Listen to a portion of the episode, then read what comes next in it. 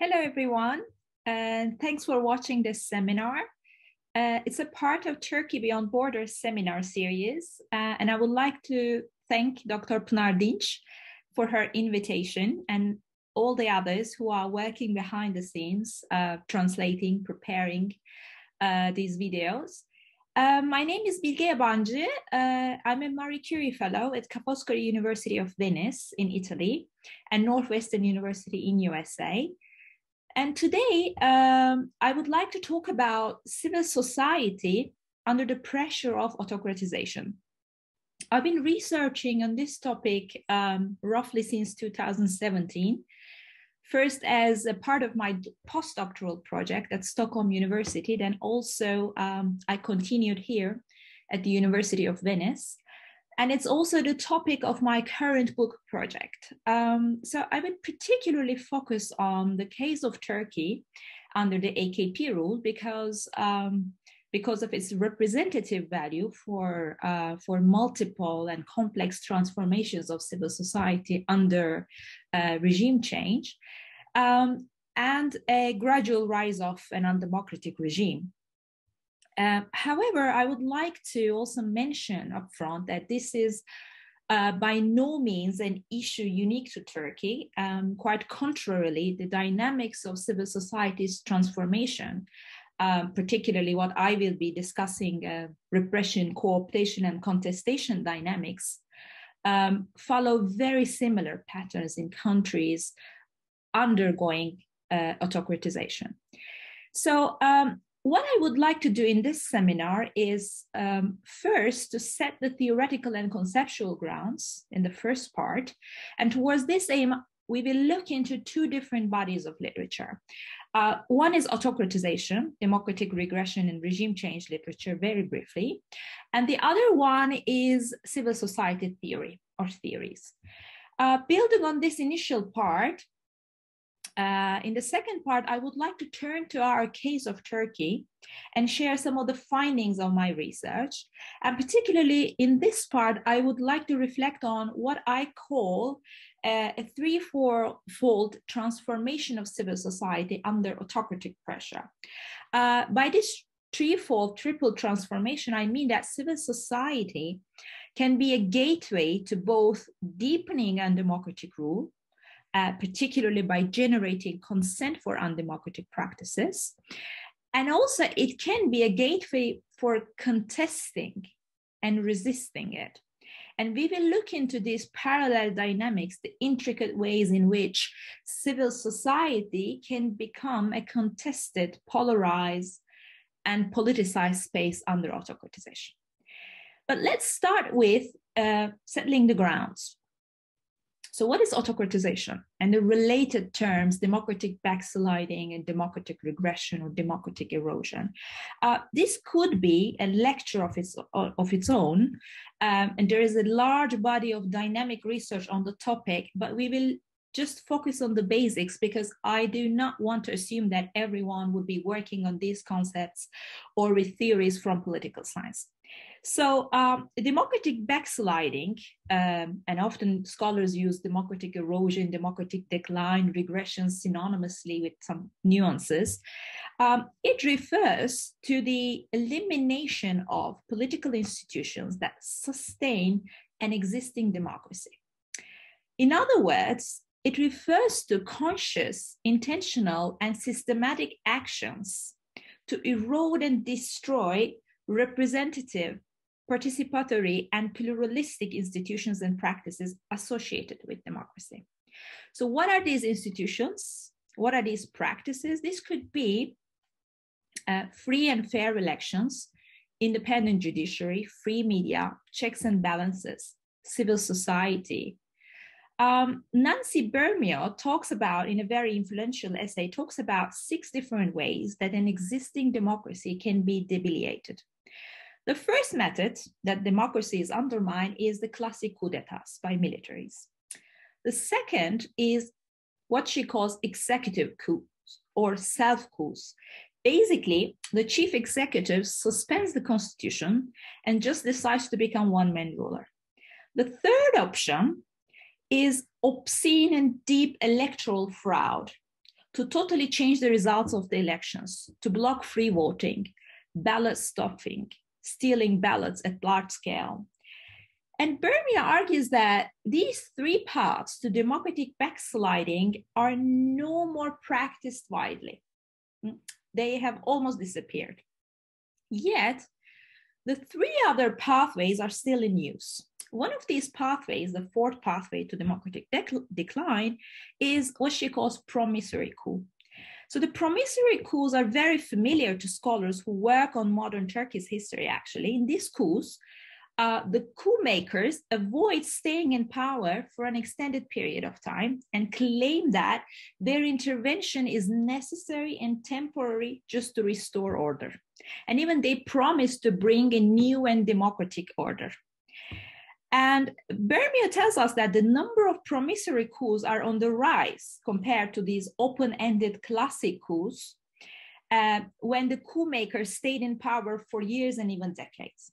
In many of the promissory coups since 1990s, Bermeo gives us the data, uh, elections followed a few years after the coup, but of course, we should add that in almost none of them, Uh, uh, this, the situation resulted in better or institutionalized democracies. The fifth path is what we are really interested in the executive aggrandizement that paves the way for democratic backsliding, indeed. Here, I'm quoting from Bermeo to explain what is executive aggrandizement. So, executive aggrandizement unfolds, quote, when elected executives um, weaken checks and checks on executive power one by one, undertaking series of institutional changes that hamper the power of opposition forces to challenge executive uh, uh, uh, preferences. End of quote. So Waldner and Lust, in another influential article, uh, they also uh, uh, define backsliding as, quote, backsliding uh, entails a deterioration of qualities associated with democratic governance within any regime. It is a decline in the quality of democracy where it occurs within democratic regimes or in democratic qualities of governance in autocracies. End of quote. So, democratic backsliding takes place at a much slower pace compared to coups, promissory, classic, or self coups. The degradation of democratic institutions is undertaken through legal or extra legal channels. They are not blatantly or openly anti constitutional. Hmm? And they usually happen through using gray zones, gaps in the legislation by building slowly consent for them so that the violations of democratic practices and institutions can be even voted and chosen by the electorate through referendums. Constitutional courts or legislatures may also be used to give it a legal uh, cover, especially when the executive, of course, gains the control of such bodies. And in short, the decline of democracy is slow and always claimed to be somehow in line with the legal procedures or popular legitimacy through voting. So, of course, Turkey uh, in this case is a textbook example of executive aggrandizement under the AKP rule. And I'm not going to go into details, but it is very widely accepted in the literature. The parliament is monopolized and the opposition parties are sidelined during the parliamentary debates and voting procedures. Uh, then, of course, AKP used its legislative power to impose legal changes in the court structure, uh, civil law, criminal law, electoral regulations, education, etc. Uh, higher courts were staffed. Mm. Media is controlled to manipulate information flow uh, to help generate consent. And we also have um, a heavy reliance of popular legitimacy through um, use of voting under stark partisan polarization in Turkey. Mm. So the final path to democratic backsliding, the sixth path, is um, deliberate and strategic manipulation of elections. And it often goes uh, uh, with executive aggrandizement path. Um, there are several ways of manipulating elections, uh, but they are different from obscene and open electoral fraud that we mentioned. These include manipulating and controlling the media and information channels, um, or using state finances to fund the ruling party's campaigns, manipulating, hampering voter registration, packing electoral commissions with loyal people to the executive, gerrymandering or uh, changing electoral districts in ways to favor uh, the incumbents. And all is done before the election day so that the elections themselves do not appear to be fraudulent up, up front or the government, uh, the incumbents do not uh, uh, uh, do not need to actually stuff the ballots or steal votes. These two parts, executive aggrandizement and systematic electoral manipulation to democratic backsliding, uh, democratic erosion, have become the dominant means uh, of pretty much over the last two decades. Hmm? Scholars working on this issue, uh, and particularly the ones monitoring these changing these changes across different countries over a long period of time, claim that um, democracy is facing a global scale backsliding now. Uh, and the quality and the quantity of democratic institutions, um, actors, procedures have deteriorated across the world continuously over the last two decades, pretty much. And for the first time, they claim since uh, 2001, the number of democratic countries is less than non democracies. And in the vast majority of these cases, the current democratic backsliding is due to the gradual power abuse by the incumbents who were elected by free and fair voting. Hmm? Um, perhaps it's also important to mention that democratic backsliding is distinct from reversion of, of autocracy. So this um, gradual decline of liberal or electoral democracies gives rise to hybrid regimes or gray zone regimes, mm? regimes that combine characteristics of democratic and authoritarian governance at different levels. I will not in, get into the details, several subtypes and classifications of such regimes. That would be too much of a diversion from our major topic. But we should say that the degree of authoritarianism and the proportion of democratic practices to autocratic ones change um, from one hybrid regime to another. It's sufficient to say that many hybrid regimes uh, today are a byproduct of democratic decline, democratic backsliding in former democracies, uh, that they cannot be, to an extent, that they cannot be anymore considered uh, an electoral democracy. So um, the discussion um, up until this point uh, briefly summed the notion of democratic backsliding for the ones who are not from political science. Um, and I hope it is clear that um, uh, there is an ongoing dynamic research on this topic.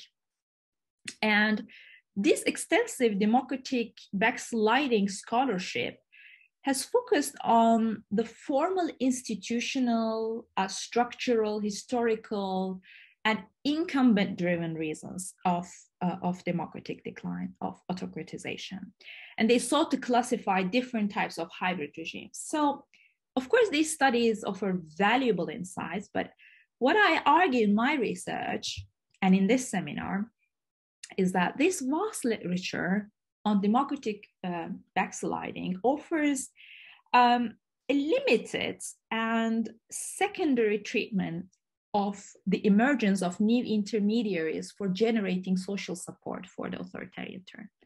So I would say that, to keep it short, there has been, first, a lack of original primary data in explaining why attacks against democratic constitutional systems that erode freedoms, participation, pluralism, etc., receive um, continuous support from society in many cases. And second, there has been a limited systematic analysis of the authoritarian institutional landscaping beyond the partisan arena, partisan institutions. So there has been a lot of research on the elections, legislative and executive bodies, and the party system, but a lack of understanding and theorization of the capture, cooptation of non-partisan institutions. So this lack of research and theorization on more subtle and more informal but lasting mechanisms of autocratization need to be addressed better in a systematic research. So to obtain a fuller understanding of democratic regression, autocratization, I think we need to look deeper into the societal dimensions of non-partisan mechanisms of de-democratization and also resistance to it. And one of these venues or spaces that democratic backsliding unfolds, disseminated, entrenched, but also resisted is civil society. But what is civil society? Um, it is one of the most used terms of political science or sociology. It's a buzzword, highly contested in political and social theory still. And we will look at the scholarly debates on that. So I think we can talk about uh, two main schools of thought regarding the civil society theory. So the first school of thought is the dominant or more known, let's say, uh, one, which is inspired by Tocqueville and Locke, the liberal theory, the Enlightenment idea that humans um, are capable of self rule. Um, and this approach is particularly penetrated into democratization studies. And in this approach, civil society is defined as an autonomous sphere independent of state or politics on the one hand and the market on the other hand. So it's the third sector as, as it is widely referred. And this third sector of civil society uh, is to realize individual rights and freedoms free from the intrusions of the state. Many uh, scholars, in fact, define civil society as the voluntary, independent, um, self-regulatory organizations like associations, foundations, professional NGOs, trade unions, religious groups, social movements. And the liberal scholarship also associates civil society with democracy and pluralism, arguing that civil uh, society challenges undemocratic systems because it articulates democratic demands and mobilizes anti authoritarian forces. And in democracies, of course, organized civil society acts as, um, as, as, as checks uh, uh, against potential abuses of power, um, keep political authorities um, accountable, um, and, and voices societal demands. Hmm? And civil society is also considered in this, uh, in this theory um, as a generator of social capital you know, cultivating engaged citizenry and a political culture supportive of democracy and and and and pluralism. Um, and of course, this approach uh, is specifically focused on the rights of association and assembly and on the civic rights in general, and emphasizes the cultural disposition to associate communal trust, reciprocity. Hmm? Slightly different approach, but I think it can be still within the liberal democratic tradition is the Habermasian approach to civil society as a tool uh, or venue to strengthen deliberation, deliberative sides of democracy. Hmm? Um, so it is not surprising, of course, uh, that civil society is so much associated with democracy and pluralism because civic activism played an enormous role in the democratic transitions in 1980s, 1990s in the Central and Eastern Europe, uh, first in Latin America. And almost naturally, civil society has become associated with individual and group freedoms and democratic demands. Um, and not surprisingly, of course, international donors invested large scale programs for civil society promotion in 1990s and 2000s. Um, but of course, civil society hype, if you like, has also coincided with the diffusion of neoliberalization and privatization. Um, the rejection of the state in the neoliberal paradigm particularly emphasizes that the state should withdraw from social provision, should leave the stage for private actors. So the state is not only a representative of you know, a brutal autocratic power in the neoliberal paradigm, but it's also inefficient, incapable, unwielded power that should be kept at minimum. Hmm?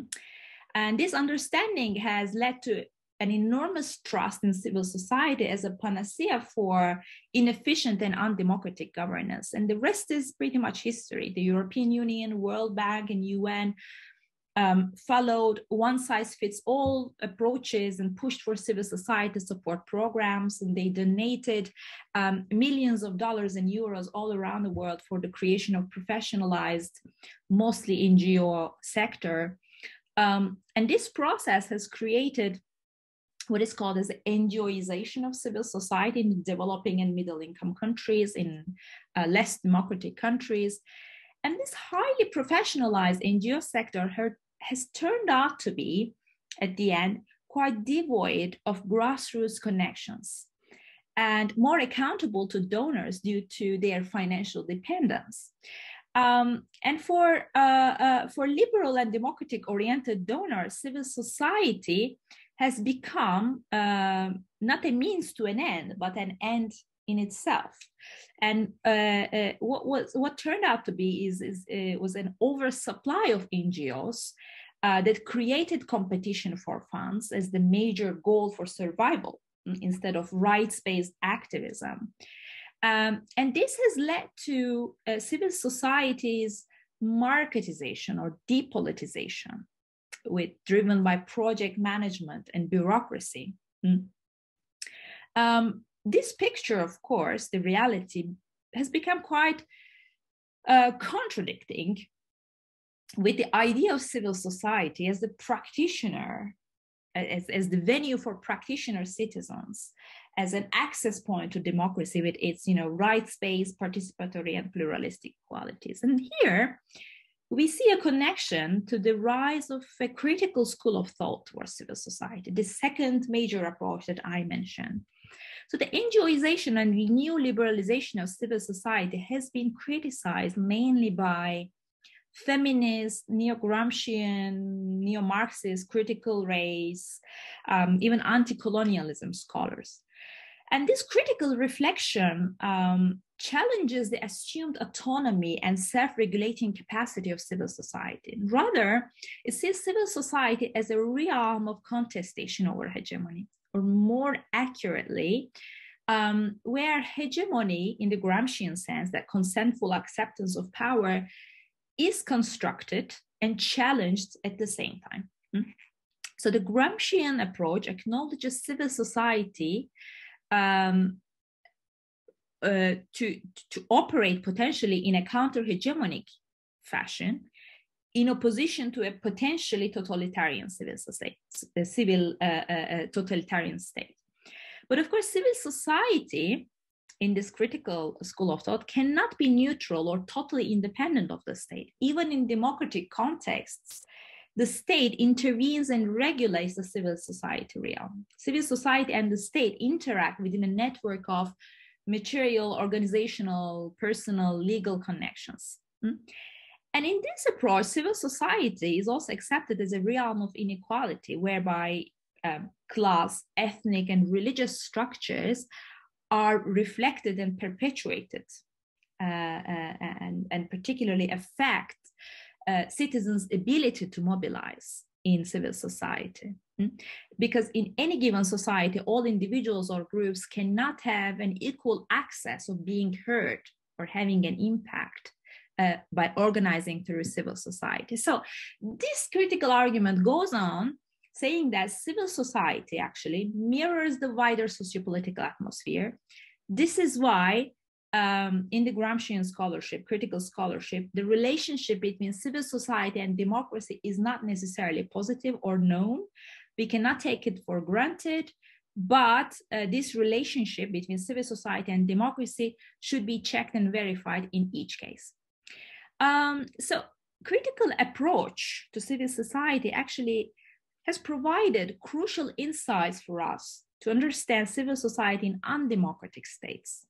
Um, donor aid and insistence on civil society promotion, as I said, has created an NGO sector that is quite depoliticized.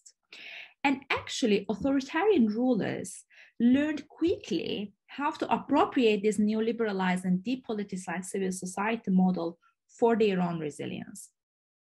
Instead of crushing civil society, authoritarian regimes today allow associational life to flourish and even promote organizations as long as they act, these organizations act within the limits set by political authorities. In this respect, we can say that many authoritarian regimes have repoliticized civil society through co-optation of existing organizations. Another strategy of appropriating and capturing civil society in undemocratic context is um, the ordering of or, or cultivating um, what is called a government-oriented civil society organizations, or those GONGOs. So GONGOs, government-oriented organizations, have some autonomy in terms of membership uh, and activities, but they remain highly dependent on the authoritarian governments for funding and operations. So it's a clientelist relationship. The civil society manages and controls dissent by channeling grievances into acceptable forms of complaint. Therefore, the, they redefine the nature of civil society by promoting acceptable forms of claims making. Uh, and gongos also provide a democratic disguise that authoritarian regimes desperately need as a facade of democratization, you know, to, to continue to exist. So we can argue that interest groups, civil society in autocratic contexts, um, they do not have resources to maintain organizational survival if they challenge the regime. So they can only survive through close collaboration with the incumbents. So they, they, they therefore seek to, seek to maximize their gains and adapt to the regime's rules. This is one reason for co-optation. The second reason for co-optation is that uh, that the top level, top management of such organizations often grow a vested interest in the continuation of the corrupt regime, corrupt autocratic regimes, and they align with the goals of the regime. And third, uh, resisting uh, co-optation would mean institutional death for inst- interest groups. Uh, because authoritarian incumbents usually repress voices that are able to produce really counter hegemonic discourses to the regime. So, those who could resist co-optation, there might be some resistance, well, they would end up mobilizing without masses, without large scale contention, uh, and then they, they would be automized. So the overall co-opted nature of civil society, actually in autocratic regimes, has really led some authors within the critical tradition to depict a really static, very dark picture of civil society. Um, and then they, they, they even argue that civil society can hardly develop in undemocratic contexts. But where we are uh, in terms of civil society within the context of democratic regression and autocratization? Uh, are we really helpless? So let's summarize here. What we know so far about civil society is first, uh, from the liberal scholarship that focuses on democratic transition, that is when autocratic countries democratize, they claim that civil society is naturally democratic it had it would help transition eventually, ensuring a steady continuation of democratic uh, transition, democratic path. Or we have uh, the critical scholarship that engages with structural factors deeply and rightly by highlighting inequalities between social groups and power dynamics with the state, between civil society and state, and autocratic state with repression capacity. Yet, of course, this comes um, at the expense of the agency. They offer an extremely static view where agency has really no means of empowerment and innovation. And these accounts uh, on long term consolidated autocracies should be really evaluated carefully, especially when applied to the cases of democratic erosion, autocratization, like the case of Turkey. And this is exactly what we are going to turn our attention in the next part of this seminar. Uh, we will look into the scope conditions, the discrete ways in which civil society transforms and acts under democratic backsliding in former democracies. I'll hope to see you in the next part of the seminar. Thank you.